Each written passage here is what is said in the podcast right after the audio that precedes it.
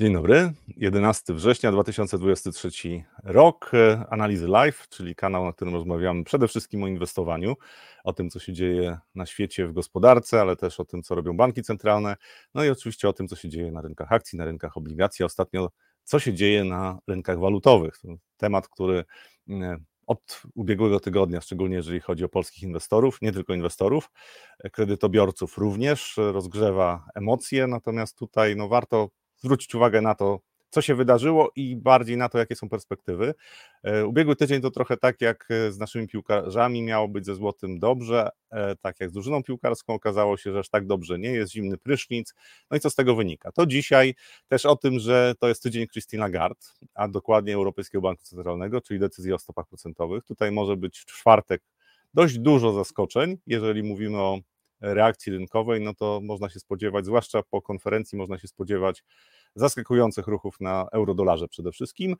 We wtorek y, dane z, o inflacji ze Stanów Zjednoczonych i to też y, oczywiście te dane mogą poruszyć bardzo mocno rynkami, bo tam cały czas trwa dyskusja pomiędzy inwestorami, ale też y, w samym Fedzie trwa taka dyskusja, czy trzeba jeszcze mocniej dociskać śrubę polityki monetarnej, czy już to wystarczy. Tych tematów jest jeszcze więcej, trochę o Chinach, trochę o tym, co się mm, dzieje w relacjach właśnie chińsko-amerykańskich, bo tam się dzieją ciekawe rzeczy, które rzutują też na, będą rzutowały na wyniki amerykańskich spółek, no ale to bardziej interesuje nas na razie to, co się będzie działo ze złotym, więc tutaj początek naszego spotkania będzie o tym, co się wydarzyło na rynkach, szczególnie na rynku walutowym. Zapraszam do przeglądu rynków.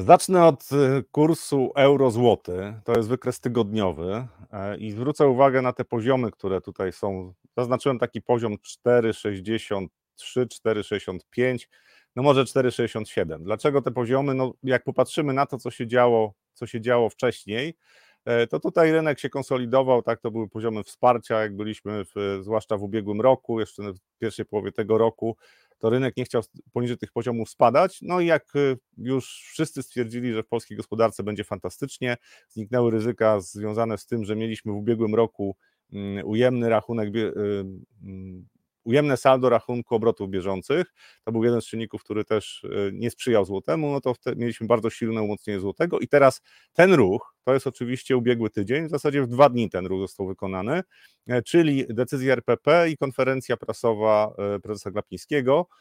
Po obu wydarzeniach rynek doszedł do wniosku, że RPP będzie wspierała gospodarkę kosztem wyższej inflacji. To jest takie przesłanie, które które e, dla rynku no jest w tej chwili oczywiste. To też wynika z tego, co się wydarzyło na e, mm, stopach procentowych, znaczy tych oczekiwanych, tak, terminowych stopach procentowych, zaraz to pokażę. Natomiast ja bym zwrócił uwagę na to, jak dużym szokiem było to wydarzenie.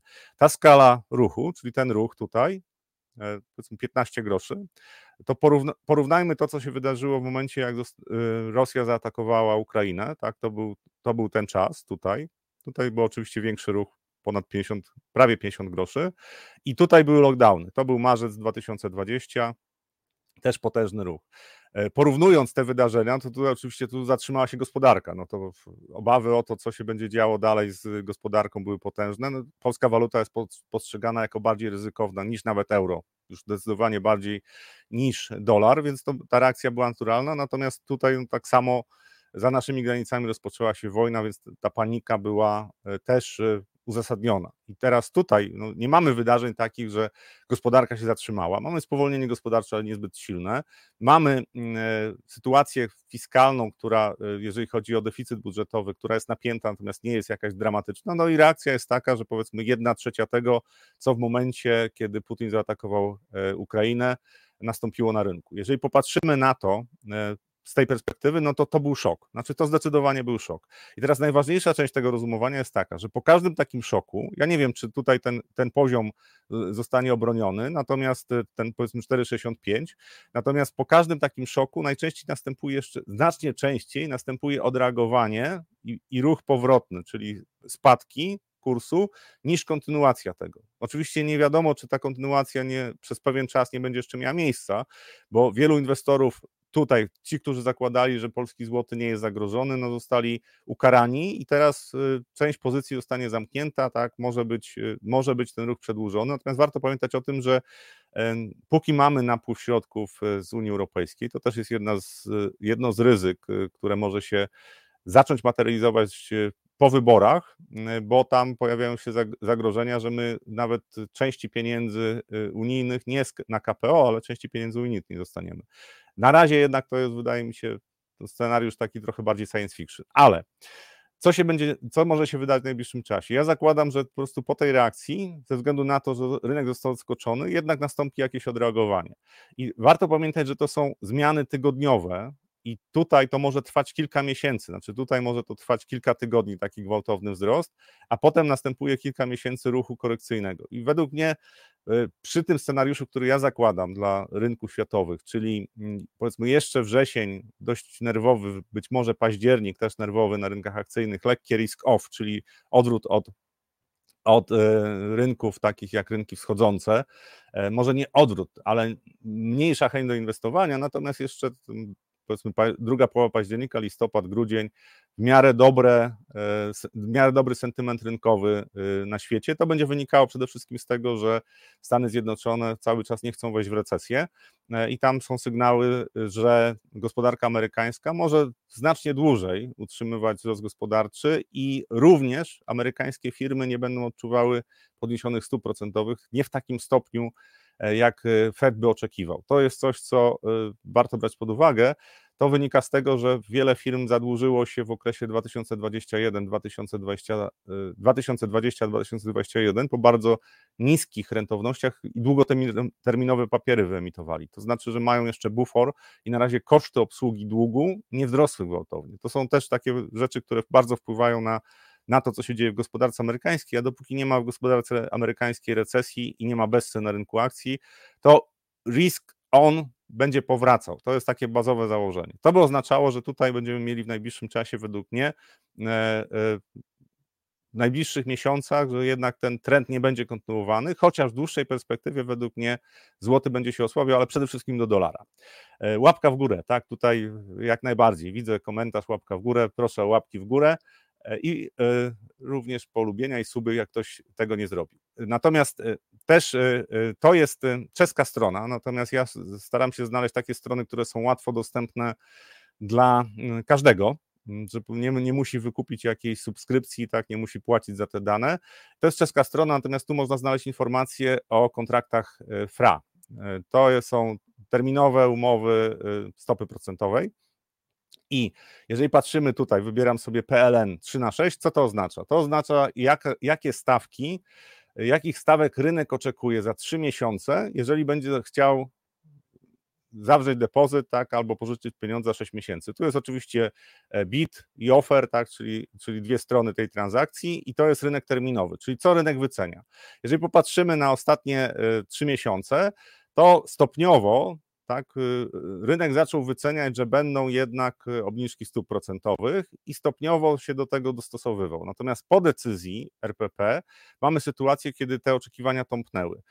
I te oczekiwania mówią, że za trzy miesiące depozyt na 6 miesięcy, czy, czy pożyczka pieniędzy na 6 miesięcy będzie z rentownością poniżej 5%. W tej chwili stopa referencyjna to jest 6%. To by oznaczało, że rynek dyskontuje albo będą szybkie e, obniżki stóp procentowych poniżej 5%, albo w perspektywie, e, czy w okolice 5% co najmniej, albo w perspektywie następnych tych 9 miesięcy będą te obniżki jeszcze głębsze.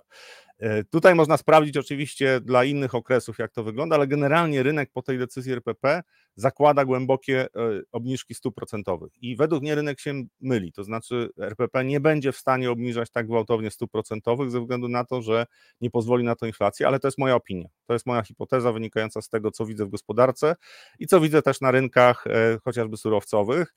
To, co robi Orlen w tej chwili na stacjach benzynowych, no nie da się tego utrzymać, że on sztucznie nie, znaczy utrzymuje ceny na niższym poziomie, zakładam, że tego nie będzie robił w nieskończoność, a e, będzie chciał wrócić do rentowności, które były wcześniej.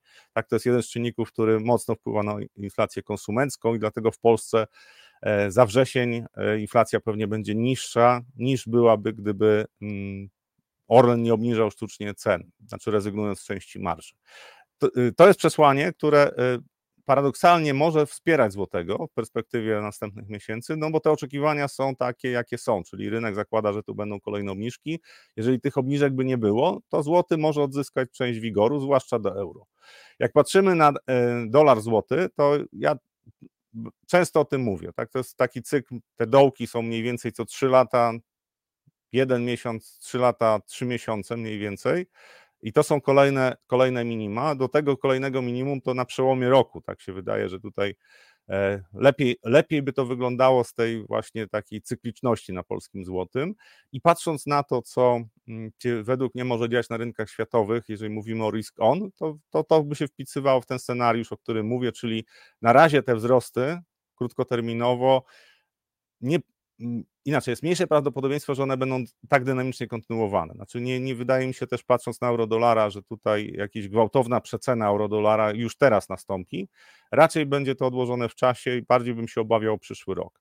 E, ten trend wzrostowy jest utrzymywany i według mnie on będzie utrzymywany w, e, jeszcze długo. To znaczy tutaj e, widziałem w komentarzach, tak, że z, y, oczekiwania, że złoty będzie po 3,70, znaczy, że dolar będzie po 3,70, według mnie są bardzo optymistyczne, zwłaszcza biorąc pod uwagę politykę RPP, która jest prowadzona, plus jeszcze zagrożenia na rynkach światowych.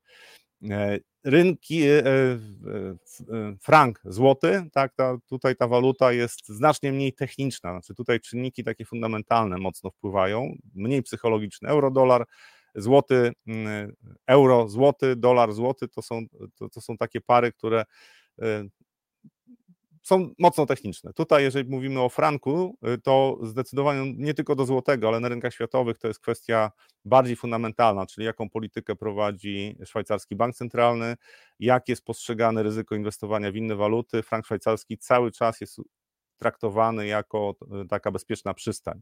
Jest to mało, mały rynek, czyli tutaj e, szybko mogą się zmienić, może się zmienić sentyment i też gwałtowne ruchy się mogą pojawiać, plus oczywiście ten ruch to jest decyzja RPP, czyli tutaj słabość złotego w ostatnich dniach zadecydowała, że w ten sposób to wygląda. I tutaj znowu jest taki poziom 4,80, e, 4,85, przy którym ja bym się spodziewał, że przynajmniej na razie to wystarczy tego szaleństwa i inwestorzy mm, popatrzą na tą decyzję RPP spokojniej, bo ta decyzja ona była dyskontowana, tylko że w zasadzie była dyskontowana w ten sposób, że y, RPP będzie obniżała stopy po 25 punktów bazowych, przynajmniej tam e, do początku przyszłego roku, powiedzmy do lutego, tak mniej więcej to wyglądało. Zrobili to w jednym ruchu, pytanie co zrobią w następnym ruchu, to jest obszar niepewności, ale wydaje mi się, że rynek na razie przereagował, co nie zmienia faktu, że w dłuższej perspektywie ja nie jestem fanem złotego, znaczy uważam, że do franka też będziemy tracili, tylko że na razie na razie po takich gwałtownych ruchach bardzo często przy, przychodzi odreagowanie. To znaczy, tutaj to się wydarzyło trochę za szybko, ale to już jest moje doświadczenie spekulanta bardziej.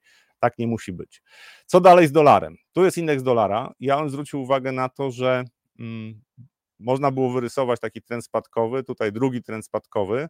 Tutaj y, rynki tu był dość duży pesymizm do dolara cały czas. Te podbicia nie zmieniały tego sentymentu. Tutaj ostatnio jednak, zwłaszcza jeżeli mówimy o euro, to tam e, sentyment do euro znacznie się pogorszył.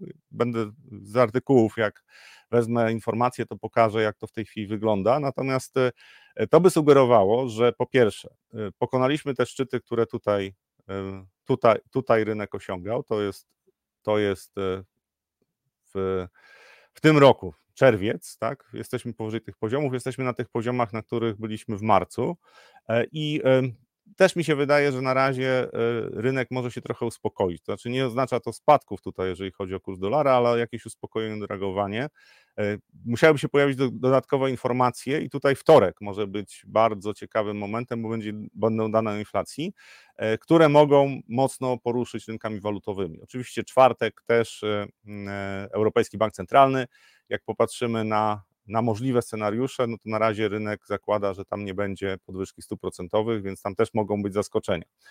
E, ja zakładam, że jesteśmy w trendzie wzrostowym, że tutaj jakiś ruch powrotny, natomiast w dłuższej perspektywie, mówię o dłuższej perspektywie, bo to mnie interesuje. Nie interesują mnie ruchy, które trwają kilka tygodni, e, bardziej mnie interesują ruchy, które trwają kilka miesięcy, a nawet kilka lat.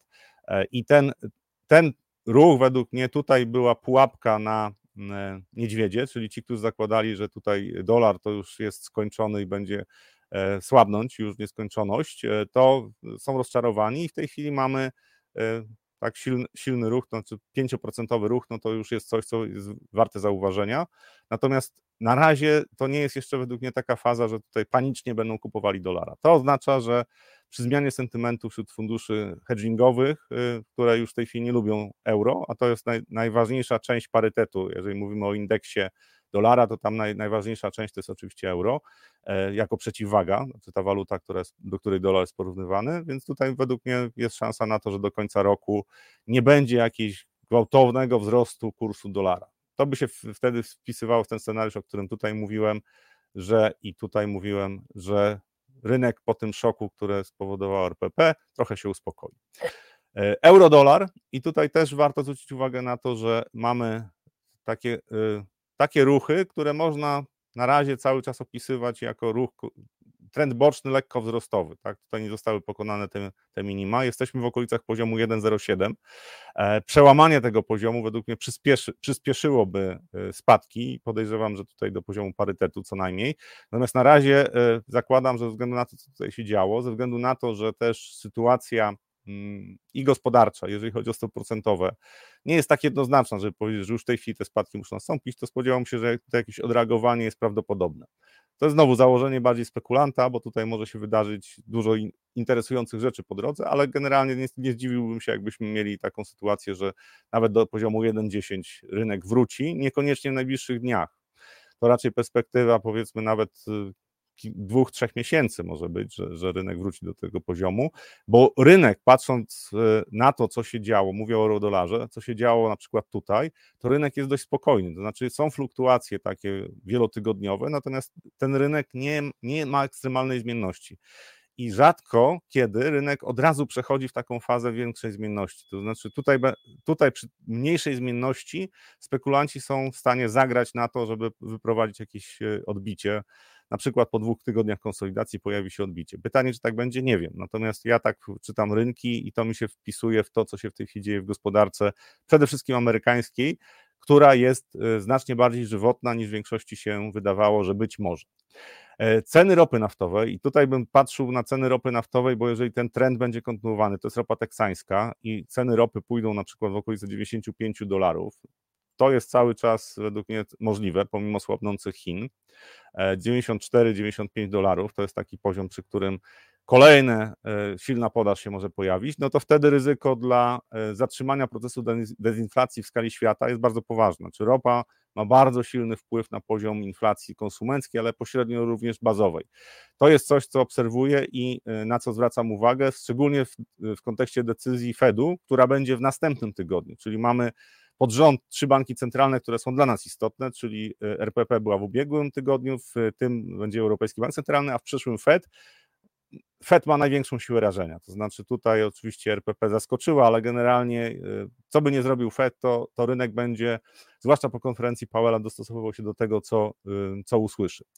W Stanach Zjednoczonych patrzę na ceny benzyny, takie średnie ceny benzyny, bo tam też w Stanach jest duże zróżnicowanie pomiędzy Stanami. E, natomiast o co mi, o co mi chodzi? To, to są dane za e, wrzesień e, ubiegłego roku 98 centów za galon. W sierpniu tego roku dolar 1 cent. Grudzień, październik i listopad ubiegłego roku jeszcze wysokie ceny paliw, natomiast w grudniu szybki spadek y, cen paliw na stacjach w Stanach Zjednoczonych. I jak dojdziemy do tego grudnia, czyli minie tutaj jeszcze dwa miesiące, to inflacja konsumencka tylko z tego tytułu, jeżeli tutaj ceny paliw nie spadną, a na razie te dane, które e, widzimy z rynku ropy, to raczej wskazują, że e, ceny paliw w Stanach Zjednoczonych będą za chwilę 1,04, 1,05, tak mniej więcej można to przełożyć w, taki, w takim stopniu na, na to, co się będzie działo na stacjach benzynowych, to tutaj ten wkład cen ropy do inflacji będzie mocno pozytywny, tak? To może być nawet punkt procentowy. I to może mocno rozczarować rynki. To znaczy, wtedy znowu pojawią się obawy o to, że Fed będzie musiał być bardziej jastrzębi, bo niestety czynniki zewnętrzne spowodują, że niestety nie będzie można obniżać stóp procentowych.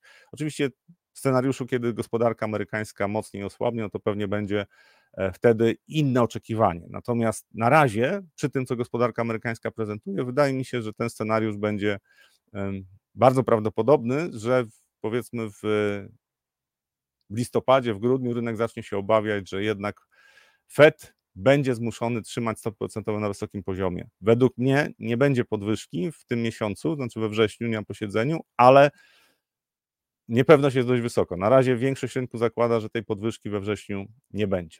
Co w WIG20? WIG20 e, Oczywiście po decyzji RPP to są też dane tygodniowe. Po decyzji RPP mamy silny mm, spadek w ubiegłym tygodniu. Przede wszystkim sektor bankowy tutaj e, ucierpiał, ale też e, cały rynek. Generalnie e, osłabienie złotego do dolara to jest coś, co nam nie sprzyja. Natomiast zaznaczyłem taki poziom tutaj 1880 punktów mniej więcej.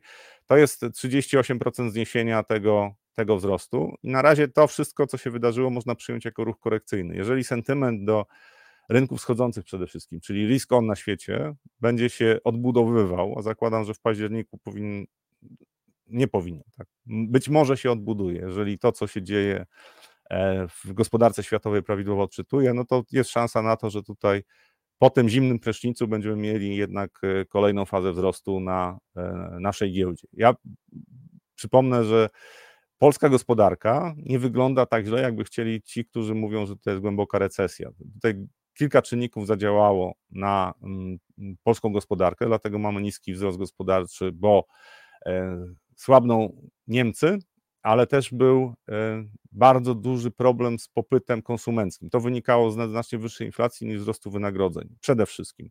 I w tej chwili ten popyt konsumencki już nie będzie w tak złym stanie, jak był wcześniej, więc to będzie nam równoważyło ten negatywny wpływ eksportu, który prawdopodobnie nastąpi. Więc ta nasza gospodarka może nie zachwyci, ale nie będzie takiej katastrofy jak nasi piłkarze z Albanii. Tak? 0,2 nie będzie, raczej będzie w okolicach remisu w najbliższym czasie, jeżeli mówimy o, to, o tym, co się może w Polsce e, wydarzyć w polskiej gospodarce. E, tu warto patrzeć też na rynek amerykański i to, co się dzieje na rynku amerykańskim, e, też można opisać z punktu widzenia psychologii. SP500 bardzo dynamiczny trend wzrostowy, praktycznie tylko dwa tygodnie korekt, to jest wykres tygodniowy, dwa tygodnie korekt i tutaj ten dynamiczny wzrost nastąpił, kiedy rynek pokonał poziom 4200. To jest z punktu widzenia psychologii yy, czytania rynków, ale również algorytmów, które tam handlują, to ten poziom wszyscy widzą, więc pewnie on pewnym, kiedyś przestanie działać, ale na razie jak jesteśmy w tym obszarze pomiędzy 4200, 4600, E, to tu się może dość dużo wydarzyć. Ja, mój scenariusz podstawowy jest taki, że jeszcze w tym miesiącu, czyli we wrześniu, tutaj będzie nerwowo, czyli to będą przypadkowe ruchy. Może być tak, że będą wzrosty, jedna sesja 1,5% wzrostu, następna 2% spadku, e, ale e, po, po tej konsolidacji my zrobimy jeszcze jed, przynajmniej jeden ruch wzrostowy.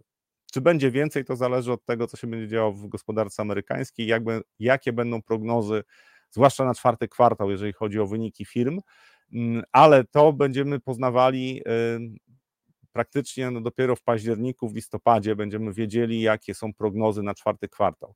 Tamte prognozy według mnie są trochę za wysokie, więc to może trochę zaburzyć ten scenariusz taki pozytywny, o którym mówię, ale dlaczego nie? Znaczy, przy tej sile gospodarki, która w tej chwili jest, to jest szansa na to, że e, rynek amerykański pójdzie w górę jeszcze. Dla mnie to jest bazowy scenariusz jeszcze na najbliższe miesiące. E, jakie są ryzyka? Jedno to jest na przykład Nvidia. Mm, wyceny tej spółki są bardzo wysokie. To jest producent mikroprocesorów. Widać, że wzrosła zmienność. 500 dolarów tutaj po dobrych wynikach y, y, za ostatni kwartał. Silny wzrost y, notowań. Natomiast jeżeli rynek zacznie słabnąć, co jest możliwe, bo tu realizacja zysków nastąpi pewne obawy o to, co się będzie działo dalej z popytem na mikroprocesory, to odbije się na indeksie. Jeszcze większym zagrożeniem według mnie jest Apple. E, Apple zachował się tutaj słabo w ubiegłym tygodniu, to jest pochodna, też o tym powiem za chwilę więcej, to jest pochodna tego, że Chiny zażądały, żeby y, chińscy urzędnicy nie używali iPhone'ów w pracy. I to jest y, sygnał może nie tylko dla Apple, ale to jest w ogóle sygnał, który za chwilę może się uaktywnić jeżeli chodzi o amerykańskich y, y, producentów, którzy sprzedają do Chin, że rząd chiński w odpowiedzi na to, co zrobił rząd amerykański, czyli e, embargo na przykład na dostawę pewnych technologii i cały czas ta wojna handlowa, że to będzie miało w tej chwili dużo większe reperkusje również dla amerykańskich firm. To jest ryzyko, które warto brać pod uwagę, natomiast nie zakładam, żeby to akurat e, e, zniszczyło Apple'a. Pytanie jest w tym tygodniu, 12, jak dobrze pamiętam, Apple iPhone'a 15 zaprezentuje, więc zobaczymy, jak rynek to odbierze. Zakładam, że Apple będzie dość zmienną spółką. E, no i warto pamiętać, jaka jest kapitalizacja tej spółki. No, była 3 biliony, w tydzień stracili 200 miliardów kapitalizacji. 200 miliardów. To jest 40% e, polskiego PKB. Tak? To warto sobie wyobrazić, jakie pieniądze są w grze. E, natomiast zakładam, że tutaj nerwowość będzie się utrzymywała i Chiny, według mnie, będą tym czynnikiem, które w ogóle dla amerykańskich firm, tych dużych, które eksportują do Chin, będą e, dodatkowym e, czynnikiem, który przyniesie zmienność, co podkreślam, to nie musi oznaczać załamania amerykańskiego rynku akcji. Szanghaj, czyli giełda w Szanghaju, tutaj zwróciłbym uwagę, że to jest bardzo nieprzyjemny rynek do inwestowania. Już pomijam tak trudności związane z tym, jak tam inwestować, jeżeli nie inwestujemy przez fundusze, e, ale nawet fundusze mają pewne wyzwania, że po takich dynamicznych wzrostach, to jest 2007, tak, 2008 rok, 2015 e, tutaj taka super hosta rozpędzona po prostu luźną polityką e, fiskalną, monetarną, i potem załamanie i Później następuje konsolidacja, która trwa kilka lat. Tutaj też w zasadzie to, co w tej chwili mamy, to jest konsolidacja, te ostatnie ruchy było rozczarowanie dotyczące mm, polityką zero COVID, tak, po, po zakończeniu polityki zero COVID miało być fantastycznie, nie jest, natomiast to jest szeroki trend boczny. Problem pojawi się wtedy, jak okaże się, że Chiny w ogóle nie spełniają oczekiwań e, inwestorów i nastąpi wyprzedaż, która przebije te poziomy ostatnie, tutaj 2022, 2023, 2022 tak naprawdę te minima. Ten indeks zachowuje się mocniej niż indeks y, hongkoński. Tutaj też y, to jest szerszy rynek i nie, ma, nie jest tak mocno obciążony tymi spółkami technologicznymi.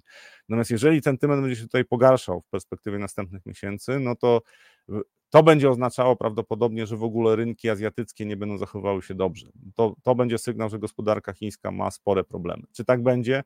Zakładam, że nikt tego nie wie. Znaczy, ja na pewno tego nie wiem, bo dane, które napływają z Chin, są ściśle kontrolowane przez rząd chiński i ich wiarygodność jest bardzo niska, więc y, Zwracam tylko uwagę, że mimo wszystko rynek akcji jest w stanie dyskontować, e, e, zwłaszcza negatywny scenariusz, gdyby się dla gospodarki chińskiej realizował, to te spadki mogą postępować. Nie mówię o najbliższych dniach, tak, mówię o następnych miesiącach. Jeżeli okaże się, że tu pojawiają się wzrosty, to prawdopodobnie ci inwestorzy, którzy mają lepsze rozeznanie na temat e, chińskiej gospodarki, przyjmą, że te, to, co rząd chiński proponuje, czyli taka stymulacja fiskalna, że to zaczyna działać. Oba scenariusze według mnie są w grze, będą miały duży wpływ na to, co się będzie działo z inflacją na świecie ale też e, z koniunkturą gospodarczą. Zwróciłbym uwagę na Stany Zjednoczone, na obligacje, to są rentowności 10-letnich obligacji i tutaj mamy no, trend wzrostowy, który trwa już, e, e, który trwa już od, mówię, znaczy oczywiście tu się zaczął w 2020 ten trend wzrostowy, ale to, co się wydarzyło tutaj, mniej więcej od kwietnia tego roku, to było zaskoczenie dla większości inwestorów. No, zakładali, że po prostu przy słabnącej inflacji Fed nie będzie tak, przy spadającej inflacji, Fed nie będzie tak restrykcyjny, jak był wcześniej. No jest rozczarowanie, stopniowo rynek szedł w górę i dla mnie jest ważne to, że tutaj te rentowności tutaj są wyższe niż były tutaj. Według mnie to jest przynajmniej na pewien czas, zbliżamy się do końca, e, to jest ostatnia fala wzrostowa. Pytanie e, przed silniejszym odreagowaniem. To znaczy, nigdy nie jest tak, że rentowności rosną bez żadnych ruchów korekcyjnych. Mi się wydaje, że tutaj to rozczarowanie dotyczące polityką Fedu, plus jeszcze e, ogromna skala emisji nowego długu przez e, Departament Skarbu, to jest coś, co zaskoczyło inwestorów, ale wyjście tutaj ponad ten poziom według mnie oczyści przedpole do silniejszych spadków rentowności, bo zrezygnują ci, którzy wcześniej zakładali, że będzie dobrze na rynku długu, zrezygnują. A inflacja w Stanach Zjednoczonych, pomimo tego, że ona podniesie się w, e, od grudnia, tak, z efektu bazowego inflacja konsumencka, to mimo wszystko ona nie będzie tak silna według mnie, żeby y, spowodować, że inwestorzy przeszacują prawdopodobieństwo wzrostu tych rentowności na przykład do 6%. Czy tak będzie? Nie wiem. Sporo zależy już nawet od tych najbliższych danych o inflacji, ale jeszcze więcej będzie zależało od danych o inflacji za październik i za listopad, e, bo wtedy zobaczymy, co się dzieje w gospodarce amerykańskiej e, już po wzrostach cen paliw. To, to, to będzie coś, co myślę, że wszyscy analitycy będą brali pod uwagę. E, co w tym tygodniu?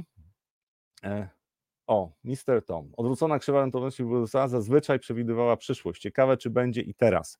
E, I tutaj y, odwrócona krzywa rentowności to jest różnica pomiędzy rentownością obligacji dziesięcioletnich i dwuletnich. Jak jest ujemna, to znaczy, że inwestorzy spodziewają się, że będzie recesja. Znaczy, że w pewnym momencie Fed zacznie obniżać stopy procentowe, czyli rentowności dwuletnich obligacji zaczną spadać. No i ta krzywa rentowności wtedy przyjmuje taką normalny układ, czyli rentowności krótkoterminowych papierów są niżej niż długoterminowych.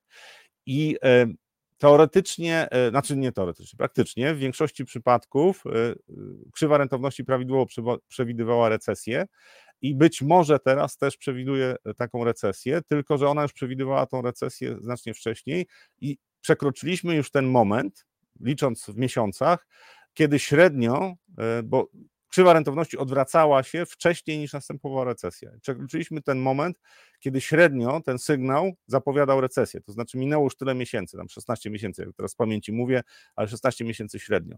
Były okresy oczywiście dłuższe, nawet dwa lata, ale pytanie jest y, takie, czy faktycznie tym razem y, ta mm, krzywa y, odwrócona zapowiada tą recesję. To jest zawsze wątpliwość, że sygnał, który kiedyś funkcjonował bardzo dobrze, na rynkach kapitałowych działa to w ten sposób, że kiedyś przestaje działać. Ci, którzy mają tylko jeden sygnał, na którym opierają strategię, wcześniej czy później zostaną bardzo mocno ukarani. Ja nie wiem, czy tak będzie, natomiast jest parę przesłanek, jeżeli chodzi o gospodarkę amerykańską, że tym razem to może nawet potrwać 3 lata, zanim gospodarka amerykańska wejdzie w recesję. Ja zakładam, że pierwszy, drugi kwartał w gospodarce amerykańskiej przyszłego roku będą trudniejsze, być może, być może będzie recesja, natomiast na razie to zakładam, że to będzie bardziej spowolnienie. E, to jest przegląd danych, które się będą pojawiały w tym tygodniu. E, dzisiaj niewiele takich danych, które byłyby istotne. Z Włoch produkcja przemysłowa. Natomiast jutro e, tutaj wskaźniki sentymentu tak, dla strefy euro i dla, i, dla, i dla Niemiec, na to warto spojrzeć. Natomiast naj, najważniejsze rzeczy będą się działy 13. 13 mamy inflację w Stanach Zjednoczonych inflacja bazowa i inflacja konsumencka. Inflacja konsumencka ma wzrosnąć z 3,2 na 3,6, takie są prognozy. Inflacja e, bazowa ma spaść 4,7 i 4,3. I tu nawet odchylenia o 1 czy 2 dziesiąte mogą spowodować, od tych oczekiwań, mogą spowodować bardzo gwałtowne ruchy i na dolarze, i, e, i na obligacjach, i na e, mm, rynkach akcji.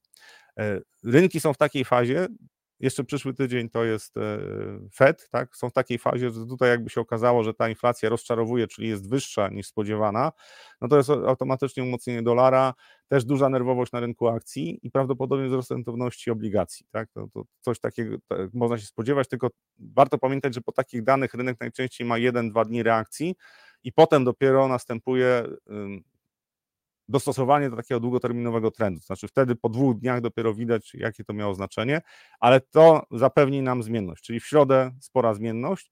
No i oczywiście to, na co warto zwrócić uwagę, czyli strefa euro, decyzja o 14.15, jeszcze ważniejsza będzie konferencja Christine Lagarde. Rynek zakłada, że nie będzie zmiany stóp procentowych. Tak? To jest coś, e, na co warto zwrócić uwagę, bo gdyby była podwyżka stóp procentowych, to przynajmniej krótkim terminie euro według mnie się umocni. W dłuższym terminie, czyli już po kilku dniach, nie sądzę, żeby to miało duże znaczenie, ale to powinno zapewnić zmienność. Natomiast bardzo mnie ciekawi konferencja, bo tam będzie też opis sytuacji gospodarczej e, w strefie euro. I e, ja widzę, że gospodarka strefy euro mocno słabnie e, i być może Europejski Bank Centralny weźmie to pod uwagę i pomimo tego, że inflacja w wielu krajach, nie we wszystkich, ale w wielu krajach jest daleka od y, poziomów, których chciałby osiągnąć Europejski Bank Centralny, to może decydować, że nie będzie tej podwyżki, to by raczej e, było e, wzmocnienie dolara, to znaczy euro by zareagowało negatywnie. Mm, poziom 1,07 w tej chwili wygląda na euro-dolarze na taki dość istotny, więc pytanie, jak rynek zareaguje w czwartek po tej decyzji, to jest pytanie, które zadaje sobie sporo inwestorów. Pierwsze, oczywiście, jaka będzie decyzja Europejskiego Banku Centralnego. Ja nie mam źródeł zbliżonych do Europejskiego Banku Centralnego, więc nie jestem w stanie na to pytanie odpowiedzieć, ale zakładam, że tutaj będzie zmienność.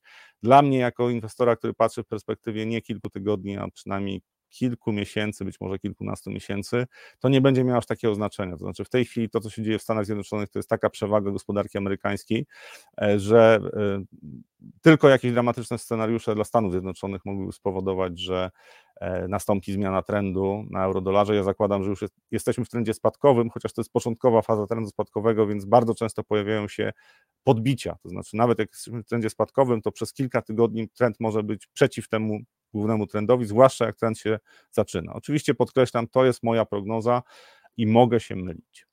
E, co się wydarzyło? E, mieliśmy szczyt G20, tam nie było prezydenta Chin i nie było Putina, e, natomiast oczywiście tam taki konflikt, który cały czas się tli pomiędzy Stanami i Chinami, na razie na poziomie gospodarczym, bardziej takim politycznym o hegemonii nad światem, no, warto zwrócić uwagę, jakie pojawiają się komentarze. To, że prezydent Biden powiedział, że wydaje mu się mało prawdopodobne, żeby Chiny zaatakowały Tajwan, to trochę mnie niepokoi, bo nie sądzę, że, znaczy w ogóle ten temat został poruszony, to już mnie niepokoi, natomiast e, to, że prezydent Biden jest przekonany, to nie znaczy, że prezydent Xi jest przekonany, że tego nie zrobią.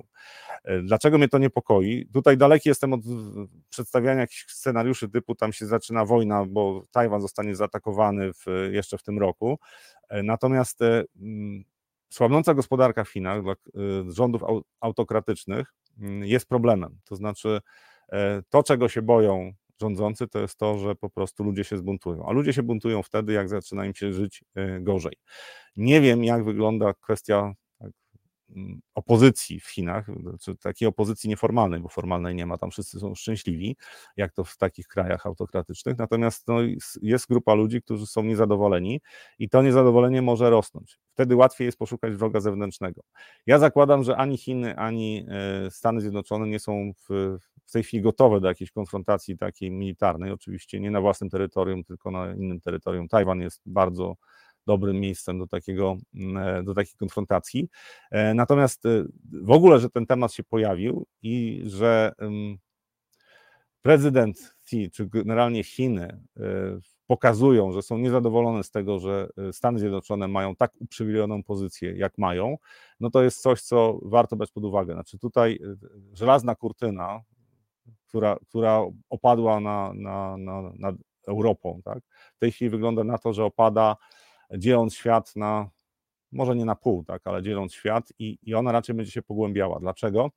Jeżeli popatrzymy na właśnie na te rozmowy po mm, komentarze po szczycie G20, to Chiny przedstawiały właśnie swój punkt widzenia, to, że są niezadowolone.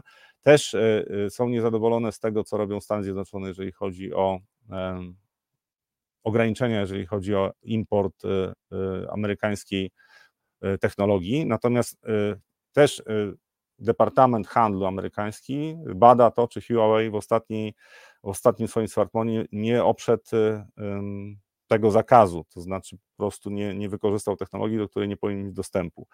Na to Chińczycy odpowiedzieli oczywiście mm, ograniczając y, możliwość używania iPhone'a przez urzędników i to cały czas według mnie będzie narastało. Znaczy tutaj nie widzę szybkiego rozwiązania. To uderza przede wszystkim gospodarkę chińską, natomiast Stany Zjednoczone, jeżeli chodzi o firmy, też mogą mieć problem.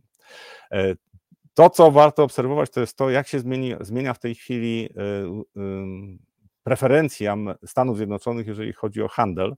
To są dane, World Statistics to na, na Twitterze można znaleźć, to bardzo użyteczna strona, e, która dostarcza przeglądu danych makro, że w 2003 roku import do Stanów Zjednoczonych z Chin wynosił 35 miliardów dolarów i e, Kanada wyprzedzała tutaj to surowce z Kanady, ropa naftowa, tak, to, to było coś, co, co Wszyscy o tym wiedzieli. Natomiast w 2013 Chiny były na pierwszym miejscu, jeżeli chodzi o kraje, które eksportują do Stanów Zjednoczonych. W tej chwili Meksyk jest na pierwszym miejscu. I to jest taka zmiana, która jest bardzo fundamentalna. Znaczy, powiązania gospodarcze Stanów z Chinami będą słabłe. E, Chiny, tak jak powiedziałem, bardziej na tym będą cierpiały, natomiast e, to, co e, to wymaga czasu, ale to jest proces, który wydaje się w tej chwili nieunikniony. To znaczy, powiązania gospodarcze pomiędzy tymi dwoma potęgami osłabną. I to jest coś, co w perspektywie tam iluś lat prawdopodobnie spowoduje to, że tarcia pomiędzy tymi krajami będą znacznie większe niż są w tej chwili. Ja nie sądzę, żeby to się udało jakoś e, rozwiązać e, przy stole negocjacyjnym. Zakładam, że Chiny będą chciały jednak pokazać, że są niezależne od Stanów Zjednoczonych, no i ten Tajwan będzie powracał jako taki punkt zapalny. Na razie nie zakładam, że to się wydarzy szybko. E, to, na co bym zwracał uwagę, to są zmiany, jeżeli chodzi o oczekiwania mm, rynku dóbr luksusowych, bo ostatnie, ostatnie tygodnie przyniosły zmianę tendencji, to znaczy są silne spadki. E, tutaj pan Arnaud stracił tam kilkadziesiąt miliardów, e, e, kilkanaście miliardów euro. Ale dlaczego zwracam uwagę na te dobra luksusowe? Pierwsze, cierpią ze względu na to, że jest mniejszy popyt z Chin, znaczy cała branża cierpi, ale również odczuwają to, że jest inflacja, to znaczy ta siła nabywcza w Europie osłabła. I y, to jest ryzyko przy wysokich wycenach, bo tutaj ten segment rynku miał wysokie wyceny PI na poziomie, cena na zysk na poziomie 24, że jeżeli nie spełnią oczekiwań, pojawią się zagrożenia, to ta przecena może być gwałtowna. To, jest to też przestrzeg przestrzegam przed tym, żeby przyjmować, że Stany Zjednoczone ze swoimi wycenami akcji w tej chwili są całkowicie bezpiecznym miejscem do inwestowania, chociaż w mojej ocenie to ryzyko nadal przy potencjalnych zyskach w perspektywie tam kilku lat jest akceptowalne. E, to jest też informacja, która już się pojawiła w ubiegłym tygodniu, ale przypomnę, że w, Stan w Chinach cały czas nie widać jakiegoś pozytywnego zaskoczenia, jeżeli chodzi też o sektor usług. To jest ryzyko, że e, ta gospodarka będzie zachowywała się jednak słabo jeszcze przynajmniej przez kilka miesięcy. Być może pod koniec roku stymulacja fiskalna zacznie działać. Na razie to jest coś, co może zwiększyć nerwowość też e, na innych rynkach, no bo słaba gospodarka Chin to jest słabszy wzrost gospodarczy. To, co mnie interesuje, to jest to, jak wygląda mm, sektor budowlany, czy wydatki e, budowlane e, w sektorze przemysłowym. I to jest w ogóle szokujące, jak popatrzymy na skalę tego wzrostu od 2021 roku, to tam firmy po prostu inwestują na potęgę. Jeżeli popatrzymy nawet na cały sektor budowlany, to też widać, że e, od 2011 roku ten trend jest mocno wzrostowy, to znaczy te firmy wydają e, pieniądze i ten trend się utrzymuje. Dlaczego wydają tak dużo? No wraca, trochę wraca przemysł do Stanów Zjednoczonych, między innymi dlatego, że wycofują się z Chin, ale również transformacja, czy pieniądze, które rząd wydaje na transformację energetyczną, infrastrukturę, to też jest coś, co, co sprzyja. Rynek nieruchomości takich komercyjnych wygląda słabiej, natomiast to jest jedna z rzeczy, która według mnie ma duże znaczenie dla e, wzrostu gospodarczego w Stanach Zjednoczonych, między innymi dlatego ten wzrost gospodarczy zaskakuje pozytywnie. W Europie sytuacja wygląda inaczej, to jest krótszy okres od 2020 roku. Ten szary wykres e, to jest e, sektor budow y, materiałów budowlanych, natomiast pomarańczowy to jest sektor budowlany.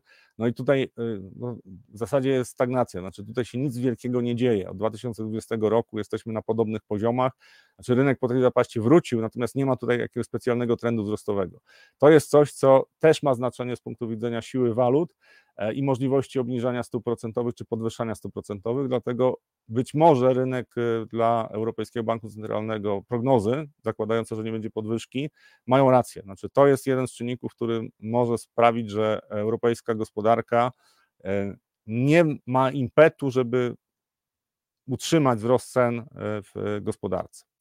To kolejna, kolejna rzecz, na którą zwrócił uwagę, to jest coś, co, co mnie bardzo interesuje, czyli euro. E, albo inaczej zakłady, które mają e, fundusze hedgingowe na euro, bo tutaj jest e, oczywiście odwrót. To znaczy po tym spadku tutaj wszyscy byli przekonani, że euro będzie się umacniało, w tej chwili odwrót nastąpił dość gwałtowny. No i pytanie, czy jest to trwały odwrót, e, bo e, jeżeli tak szybko zmienił się sentyment, to prawdopodobieństwo tego, że tutaj będzie jakiś ruch wzrostowy, według mnie rośnie. To znaczy, jakieś zaskoczenie się pojawi, bo e, teraz już jest większość zwolenników tego, że dolar będzie się umacniał. To nie musi być, natomiast zwracam uwagę na to, że tutaj hedge fundy były mocno przeważone w euro, w ogóle tam euro miało się umacniać do 1,15. W tej chwili te hedge fundy, które tak mówiła, też banki mówią, że no nie, no teraz to nawet tam 1,05, ale generalnie, jeżeli patrzymy na prognozy, to większość zakłada, że tutaj się wiele nie wydarzy. To znaczy będzie tak, że tutaj 1,09 na koniec roku to jest możliwy e, poziom. Nikt nie zakłada, prawie nikt nie zakłada, że tutaj będzie spadek poniżej poziomu parytetu, czyli 1 do 1 E, być może nie do końca roku, ale w, w przyszłym roku według mnie tutaj problemy strefy euro będą mocno rzutowały na to, jak będzie zachował się kurs walutowy. Druga rzecz to jest coś, co może powstrzymać wzrosty cen ropy, e, bo hedge fundy e, w ostatnim czasie mocno zwiększyły zaangażowanie, grane, grane, gra, grę na wzrosty. Jeżeli mówimy o pozycjach na kontraktach terminowych, to spekulanci grają na wzrosty, są przekonani, że te wzrosty będą kontynuowane. Przez pewien czas tak, natomiast e, tak szybkie zmiany, jeżeli chodzi o nastawienie, często sugerują, że tutaj na rynku ropy nie będzie aż tak prosto. E, jeżeli tak będzie, no to można się spodziewać, że nie będzie gwałtownego przyspieszenia inflacji, to znaczy, jeżeli y, ceny ropy uspokoją się, no to wtedy też y, oczywiście jest mniejsze przełożenie na inflację. Jesteśmy w te dwa tygodnie według mnie wrześniowe i w zasadzie do końca września jesteśmy w takim okresie, gdzie można się spodziewać podwyższonej zmienności na rynku walutowym i na rynku akcji. E, posiedzenie mm, Europejskiego Banku Centralnego bardzo ważne, przygotowania do posiedzenia e, amerykańskiego banku centralnego jeszcze ważniejsze i ten tydzień według mnie będzie e, dużo informacji, które będą się pojawiały ze Stanów Zjednoczonych, opinii ze strony przedstawicieli Fedu, opinii ekonomistów, co będzie zapewniało podwyższoną zmienność. Mój bazowy scenariusz jest taki, że rynki akcji jeszcze powrócą do trendów wzrostowych. Dolar będzie się umacniał, ale przy, w dłuższej perspektywie. Krótkoterminowo trudno przewidzieć, co się wydarzy, bo sporo zmienności będzie na podstawie danych decyzji Banku Centralnego, no ale warto obserwować przede wszystkim inflację ze Stanów Zjednoczonych, decyzje banków centralnych, e, a dla złotego według mnie e, po szoku, który wywołała decyzja RPP w perspektywie najbliższych tygodni jakieś uspokojenie, odreagowanie. W dłuższej perspektywie jestem pesymistą, jeżeli chodzi o e, perspektywę złotego, co nie oznacza jakiś skokowy osłabienia. Raczej po prostu zacznie się budować taki trend bardziej długoterminowy słabnięcia złotego. To może się zmienić w pewnym stopniu, gdyby okazało się, że mamy pieniądze z Unii Europejskiej na KPO i, i e, nie ma zagrożenia, że nie dostaniemy pieniędzy na mm, w ogóle unijnych bo przy tej polityce, którą w tej chwili y, Narodowy Bank Polski robi, czyli tak no, pozwala, żeby te pieniądze płynęły przez rynek, co umacnia złotego, no to wtedy perspektywy dla złotego będą lepsze. Natomiast na razie e, zakładam, że w Polsce będzie wyższa inflacja i ten kurs y, złotego będzie dostosowywał się do oczekiwań dotyczących polityki RPP. Na dzisiaj to już wszystko. Y, jutro live'a nie ma. Tutaj podkreślam, że jutro nie, natomiast w środę zapraszam E, na e, spotkanie i postaram się znowu znaleźć takie tematy, które są interesujące dla długoterminowych inwestorów, ale też z perspektywą tego, co się może dziać w najbliższym czasie. Bardzo dziękuję za uwagę i zapraszam na środę.